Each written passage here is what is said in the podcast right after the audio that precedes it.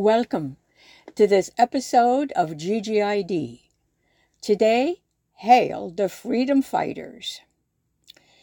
In the midst of so much violence in Myanmar, it's easy to overlook the freedom fighters. They are young and were looking forward to a better life. The economy was getting stronger. Their leader, Aung San Suu Kyi, was popular. They were hoping for democracy one day, and the system was loosening. Then, on February 1st, right after a landslide victory for Suu the junta moved in and took it all away. Now, with some even taking to the hills to train to be guerrillas, they have relentlessly demonstrated in the streets, regardless of the brutal response by the military. They not only get arrested, they are kicked, mistreated, and shot at without being given any kind of medical help.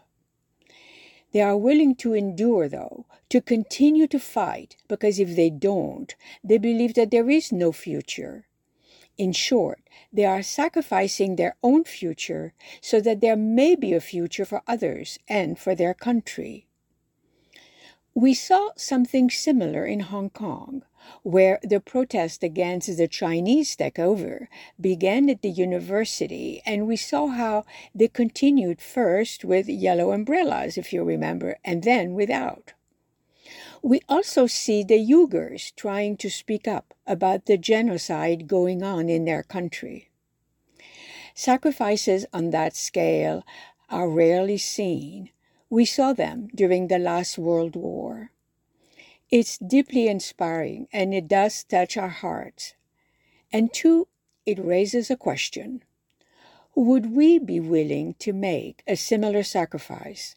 Sacrifice our future for the sake of freedom and democracy. Thank you for listening. And until next time, let's make sure we notice all that's good out there.